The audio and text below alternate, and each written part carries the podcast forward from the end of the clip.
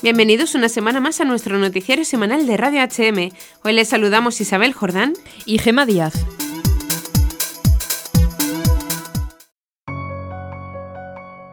Coincidiendo con el centenario del fallecimiento de San Francisco Marto, la parroquia de Fátima ha convocado el encuentro Mater Fátima, que será una jornada mundial de oración para pedir especialmente por la paz del mundo. Esta jornada tendrá como lema Haz sonreír a la Virgen. Lema escogido por las palabras que la Virgen le dijo a los pastorcitos durante la aparición del 13 de septiembre de 1917 Dios está muy contento con vuestros sacrificios. El padre Ramírez, uno de los organizadores, afirma que ella viene desde el cielo para decir que esa entrega y esa donación ha puesto alegre al Señor. Este proyecto Mater Fátima pretende hacer lo mismo. Con esa entrega por amor queremos hacer sonreír a la Virgen y también al Señor. Este encuentro de escala mundial, al que ya se han adherido más de 50 países, se desarrollará el 4 de abril desde las 20 hasta las 21 horas portuguesa en la parroquia de Fátima bajo tres pilares. En primer lugar, habrá una adoración eucarística en una hora santa. Dentro de ese rato de adoración se realizará el rezo del rosario por la paz y como conclusión se producirá la consagración al Inmaculado Corazón de María. Obedeciendo a las peticiones de la Virgen, los misterios del rosario se ofrecerán por 1. Por la paz en el mundo, por el Santo Padre y por el fin del aborto. 2. Conversión de los pobres pecadores. 3. Reparación de los corazones de Jesús y María. 4. Conversión de Rusia. 5. Interceder por las almas del purgatorio. Además, a esta iniciativa se podrá unir todo el mundo, bien desde sus casas, pues será retransmitido por algunos medios de comunicación en España por Radio María, o bien desde los distintos santuarios marianos que han querido hacer suyo este llamamiento. En España son el Santuario de la Gran Promesa en Valladolid, Santuario del Sagrado Corazón del Cerro de los Ángeles, Basílica de Nuestra Señora del Pilar de Zaragoza y Santuario de Torreciudad. Una vez más, la Madre convoca a sus hijos en este lugar denominado por algunos papas como el altar del mundo. Hagamos nuestra esa llamada.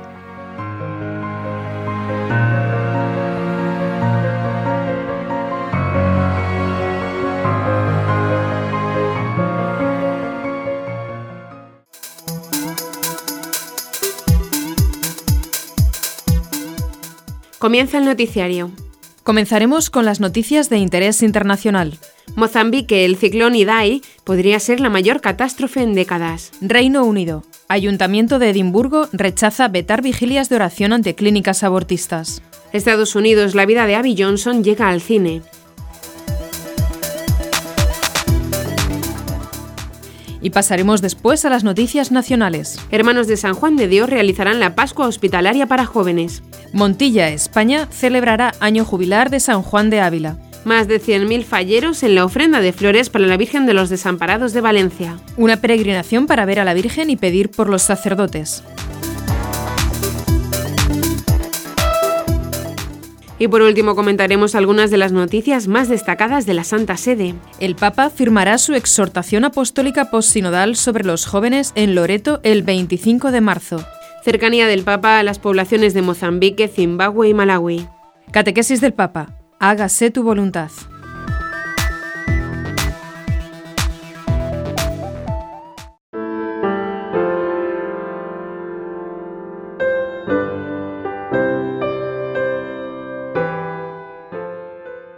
Comenzamos con las noticias de interés internacional.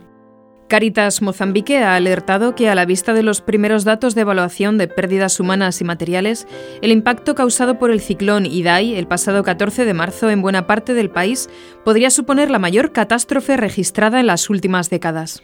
La destrucción ha sido devastadora en muchas regiones debido a la serie de lluvias torrenciales y vientos huracanados que han estado azotando entre octubre de 2018 y este mes de marzo las provincias del centro y norte de Mozambique y que habrían afectado seriamente a más de 13.000 familias. Los efectos del ciclón han afectado también al vecino Zimbabue. Las autoridades locales han informado que el 90% de Beira, una ciudad portuaria con medio millón de habitantes y la segunda más poblada del país, ha sido destruida. Y aunque el ciclón tocó tierra el pasado jueves, los equipos de ayuda no consiguieron acceder a la ciudad hasta el domingo. Caritas Mozambique ha movilizado todos sus recursos para poner en marcha un plan de respuesta humanitaria a esta catástrofe, que se enfrenta a las serias dificultades de acceso terrestre a muchas de las áreas siniestradas que están completamente inundadas. Por su parte, la coordinadora de Manos Unidas de África Austral explica que cualquier ayuda que nos llegue para atender a estas personas que lo han perdido absolutamente todo será bienvenida, porque las pérdidas no son solo a corto plazo. Sin cosechas, el año que viene estas familias tendrán graves dificultades para encontrar un sustento. Además, con las inundaciones y el agua estancada aparecerán casi con total seguridad brotes de malaria y enfermedades gastrointestinales e infecciosas como el cólera. Mozambique es uno de los 10 países más pobres del mundo y las infraestructuras son bastante deficientes. Se presupone que cuando bajen las aguas la cifra de muertos podría multiplicarse, porque desde Mozambique nos informan que hay pueblos enteros desaparecidos, explica la coordinadora de proyectos de Manos Unidas en África Austral. Informamos a continuación del número de cuenta de emergencia Ciclón Idai Sureste África, que la organización Manos Unidas ha abierto para la ayuda de estos países africanos. ES 42 0049 6791 7420 1600 0102.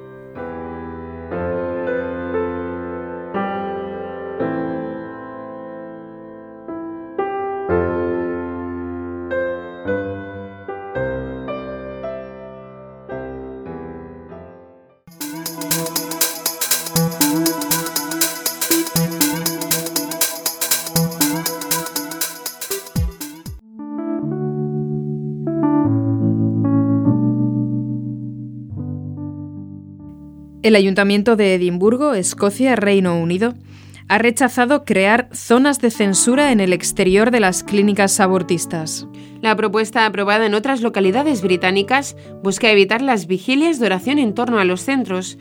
El consistorio rechazó la propuesta de prohibir las vigilias pacíficas de oración prohibida después de que un informe indicara que no hay pruebas abrumadoras de que las vigilias causen angustia innecesaria a las mujeres que quieren abortar. Michael Robinson, director de comunicaciones del grupo Provida SPUC Escocia, dijo, Sabemos por las cifras oficiales que las mujeres pobres en Escocia tienen tasas de aborto dos veces más altas que las que están en situación de bienestar. Las vigilias pacíficas Provida ofrecen apoyo práctico, emocional y financiero a mujeres vulnerables que de otro modo podrían verse obligadas a realizar un aborto que no desean. Esta es una victoria significativa para el sentido común, la libertad de expresión y sobre todo para las muchas mujeres vulnerables que eligen tener a sus bebés con la asistencia de vigilias Provida. Patricia McLennan, que organiza algunas vigilias, agregó, Estamos muy agradecidos al ayuntamiento por respetar nuestro derecho a orar libremente. Hemos estado ofreciendo apoyo, amor y compasión durante más de 11 años y no hemos dejado de comportarnos de forma pacífica y respetuosa. La decisión se produce después de que el distrito londinense de Ealing y el ayuntamiento de Portsmouth se convirtieran en los primeros en Gran Bretaña en crear las llamadas zonas seguras alrededor de las clínicas de aborto. La medida fue considerada legal por el Supremo británico. Con ocasión del 50 aniversario de la aprobación de la ley que despenalizaba el aborto en Gran Bretaña, 113 parlamentarios laboristas y liberales firmaron una carta instando al ministro del Interior Amber Ruth a prohibir las vigilias de oración cerca de las clínicas de aborto. El gobierno británico rechazó la petición.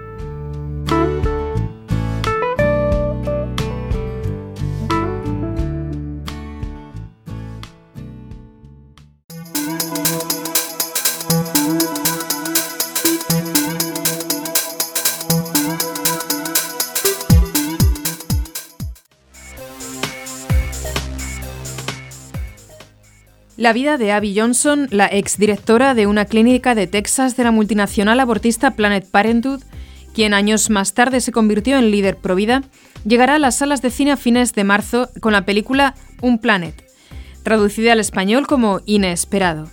El film, escrito y dirigido por Cary Solomon y Chuck Conselman, escritores de la película cristiana Dios no está muerto, se estrenará en los cines de Estados Unidos el 29 de marzo y será distribuida simultáneamente por Purflix, una compañía de contenido audiovisual cristiano estadounidense.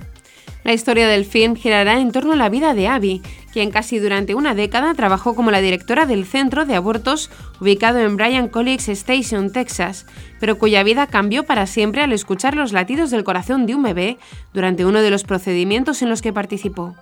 El sitio web oficial señala que Inesperado permite abrir los ojos dentro de la industria abortiva a través de una mujer quien fuera entonces su defensora apasionada, que estuvo involucrada en alrededor de 22.000 abortos, pero que llegó a ser una ferviente líder pro vida en América y hoy se encuentra en ambos lados de la conversación.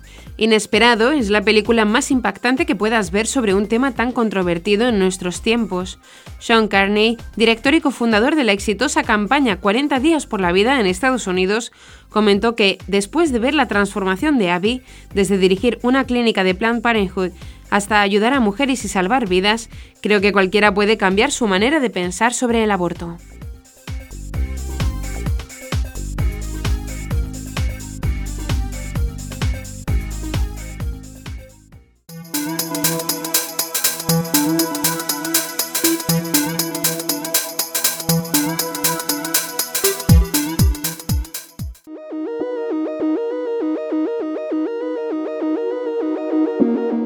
Vamos ahora a las noticias nacionales.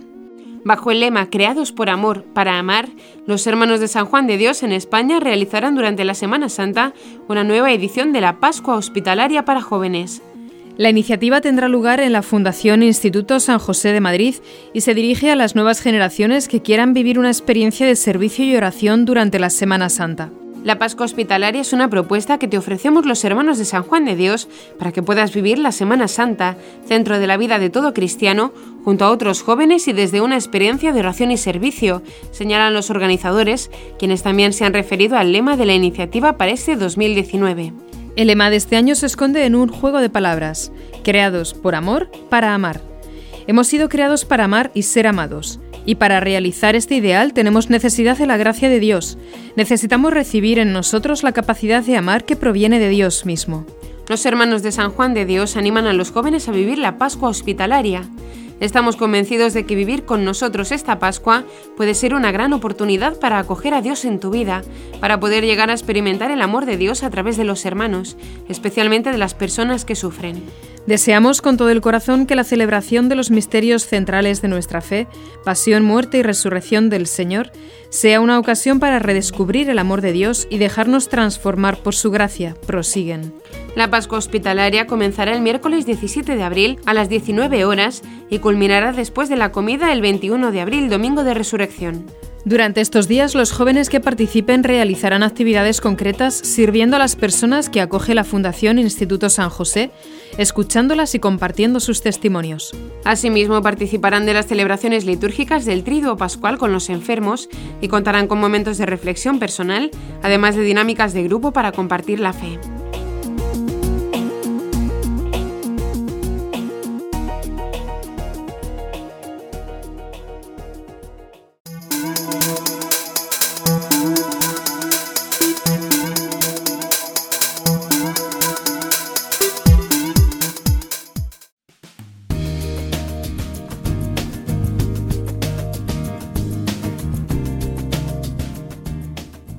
Monseñor Demetrio Fernández, obispo de Córdoba, España, ha anunciado que desde el próximo 6 de abril se celebrará en la localidad de Montilla el año jubilar de San Juan de Ávila.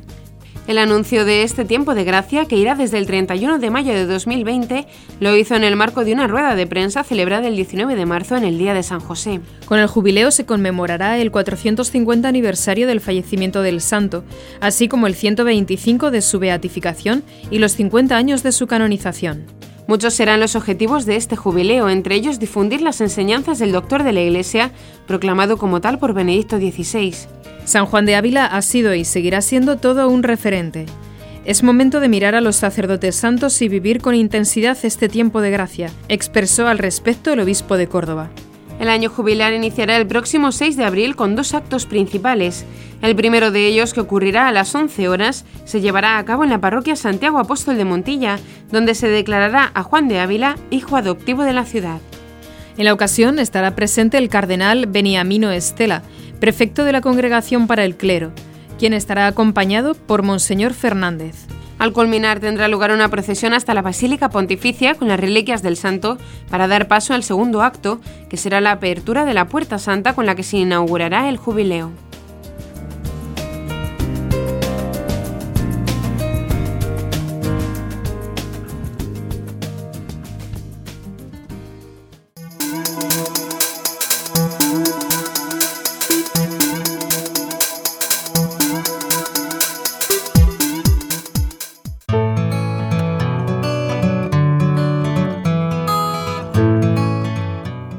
Desde el domingo 17 hasta el lunes 18 de marzo, más de 100.000 personas, falleros y músicos, participaron en Valencia de la tradicional ofrenda de flores para la Virgen de los Desamparados. Todos ellos, con sus manojos de flores y sus trajes de falleros, desfilaron hasta la Plaza de la Mare de Deu, frente a la imagen monumental de Nuestra Señora, para depositar bajo sus pies su ofrenda y componer el hermoso y florido manto. Los homenajes a la patrona de Valencia tuvieron como momento importante el recibimiento que hizo el cardenal Antonio Cañizares, arzobispo de Valencia, a la fallera mayor infantil, Sara Larrazábal, quien llegó a la Basílica de la Virgen de los Desamparados con su corte de honor. Allí entregaron su ramo a Nuestra Señora. Por su parte, la fallera mayor de Valencia, Mariana Cibera Moreno, que fue recibida por el arzobispo en la noche del lunes 18 de marzo, entregó su ramo a la Virgen tras finalizar la segunda jornada de la ofrenda de flores. La ofrenda de flores de los falleros a Nuestra Señora de los Desamparados de Valencia es una tradición que está ligada con la fiesta de San José, solemnidad que la Iglesia celebra cada 19 de marzo. Fue en el día dedicado al padre adoptivo de Jesús del año 1942, cuando la fallera mayor de la falla le entregó un ramo de flores a la Virgen que le habían regalado por su santo. Más adelante, en el año 1949, se comenzó a utilizar una estructura especial de madera para colocar las flores, y en 1954 la fiesta de los falleros ganó popularidad con la participación de unas 8.000 personas. Acompañando a la Virgen está San José, cuya imagen se coloca junto a Nuestra Señora Monumental. La efigie del patrono de la Iglesia Universal pertenece a la Junta Fallera Central.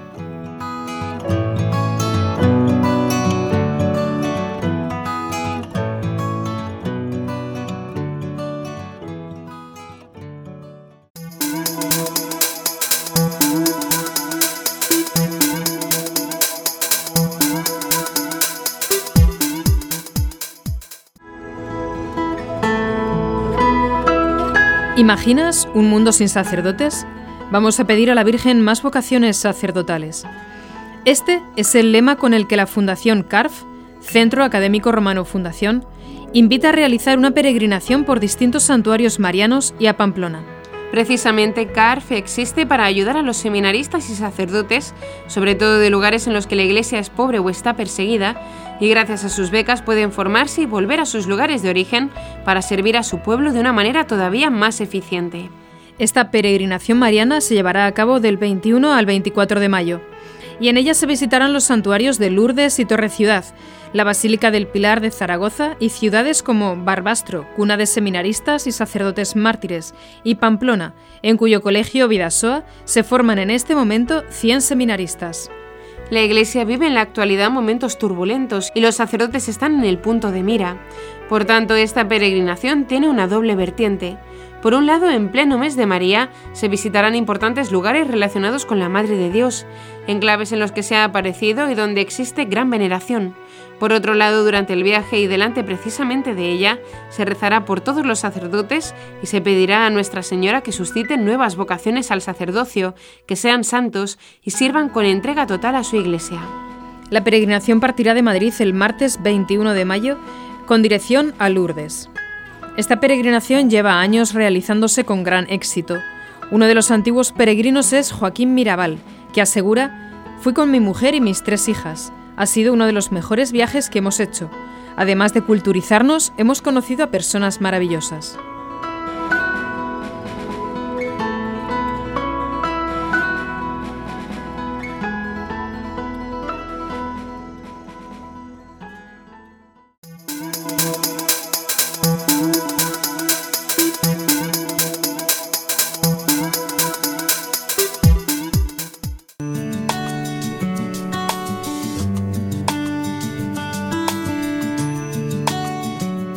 Vamos ahora las noticias de la Santa Sede. Vive Cristo, esperanza nuestra. Es el título del texto original en español de la exhortación apostólica postsinodal, escrita en forma de carta a la juventud, que el Papa Francisco firmará el 25 de marzo, solemnidad de la Anunciación del Señor, durante su visita al Santuario Mariano de Loreto. El pontífice quiere confiar a la Virgen María el documento que sella los trabajos del Sínodo de los Obispos, celebrado en el Vaticano del 3 al 28 de octubre de 2018, sobre el tema Los jóvenes, la fe y el discernimiento vocacional.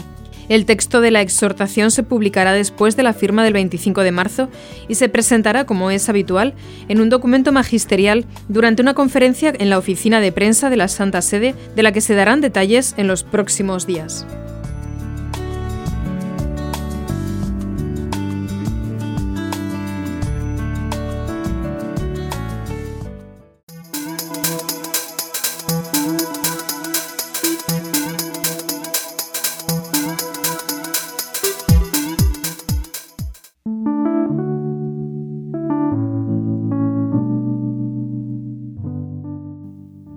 Mozambique, Zimbabue y Malawi son los tres lugares africanos más afectados por las inundaciones ocurridas en los últimos días.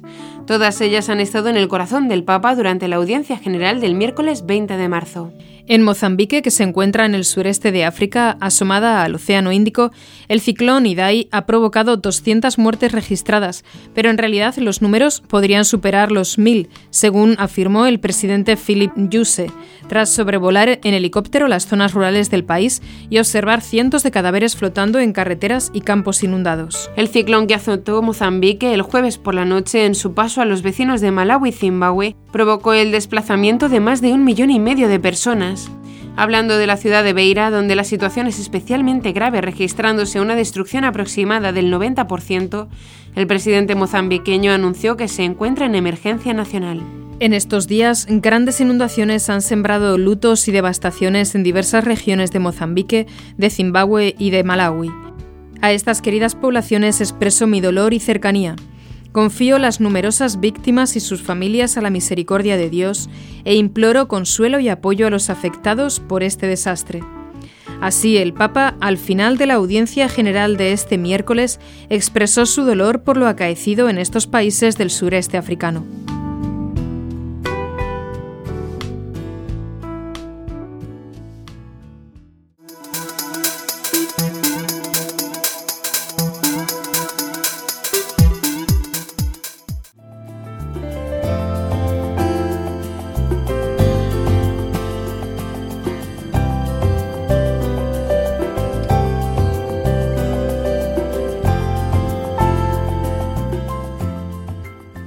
Hágase tu voluntad es la tercera invocación del Padre Nuestro y fue el tema de la catequesis del Papa Francisco en la audiencia general del miércoles 20 de marzo. Queridos hermanos, continuamos con la catequesis sobre el Padre Nuestro y lo hacemos reflexionando sobre la tercera invocación. Hágase tu voluntad, que se une a las dos primeras de este tríptico. Sea santificado tu nombre, venga tu reino. Así comenzó el Papa Francisco la audiencia general del tercer miércoles de marzo, continuando con su ciclo de catequesis dedicadas a la oración del Padre Nuestro. Al finalizar la catequesis, el Papa Francisco saludó a los peregrinos de lengua española venidos de España y América Latina y de modo particular a la Fundación Manos Unidas de España, que desde el compromiso cristiano en su campaña contra el hambre busca cumplir la voluntad de Dios para que a nadie falte el pan cotidiano ni lo necesario en sus vidas. Pidamos al Señor que nuestro testimonio y nuestra oración sean el revulsivo para que todos los hombres lleguen al conocimiento de la verdad y se salven. Dios los bendiga.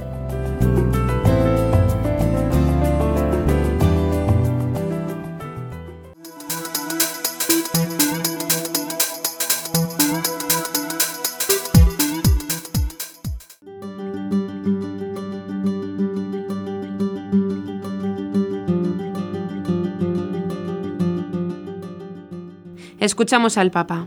Queridos hermanos, continuamos con la catequesis sobre el Padre Nuestro y hoy lo hacemos reflexionando sobre la tercera invocación, hágase tu voluntad, que se une a las dos primeras de este tríptico, sea santificado tu nombre y venga tu reino. Dios siempre toma la iniciativa para salvarnos y nosotros lo buscamos en la oración y descubrimos que Él ya nos estaba esperando. Esa es la voluntad de Dios y es lo que pedimos para que se cumpla su plan de salvación. Como nos dice la primera carta de Timoteo, Dios quiere que todos los hombres se salven. Por tanto, cuando pedimos a Dios, hágase tu voluntad, quiere decir que no nos resignamos a un destino que no conocemos ni compartimos, sino que confiamos en Él como nuestro Padre, que desea para nosotros el bien y la vida. Las insidias del mundo que llenan de obstáculos este proyecto son vencidas por la fuerza de una oración que pide, como el profeta, cambiar las espadas en arados y las lanzas en podaderas. Si rezamos es porque creemos que estas realidades de destrucción y muerte pueden ser transformadas en instrumentos para generar fecundidad y vida. Dios tiene un proyecto para cada uno de nosotros y confiando en Él nos abandonamos en sus manos también en el momento de la prueba, seguros de que escucha nuestro grito y nos hará justicia sin tardar. Pidamos al Señor que nuestro testimonio y nuestra oración sean el revulsivo para que todos los hombres lleguen al conocimiento de la verdad y se salven. Dios los bendiga a todos. Muchas gracias.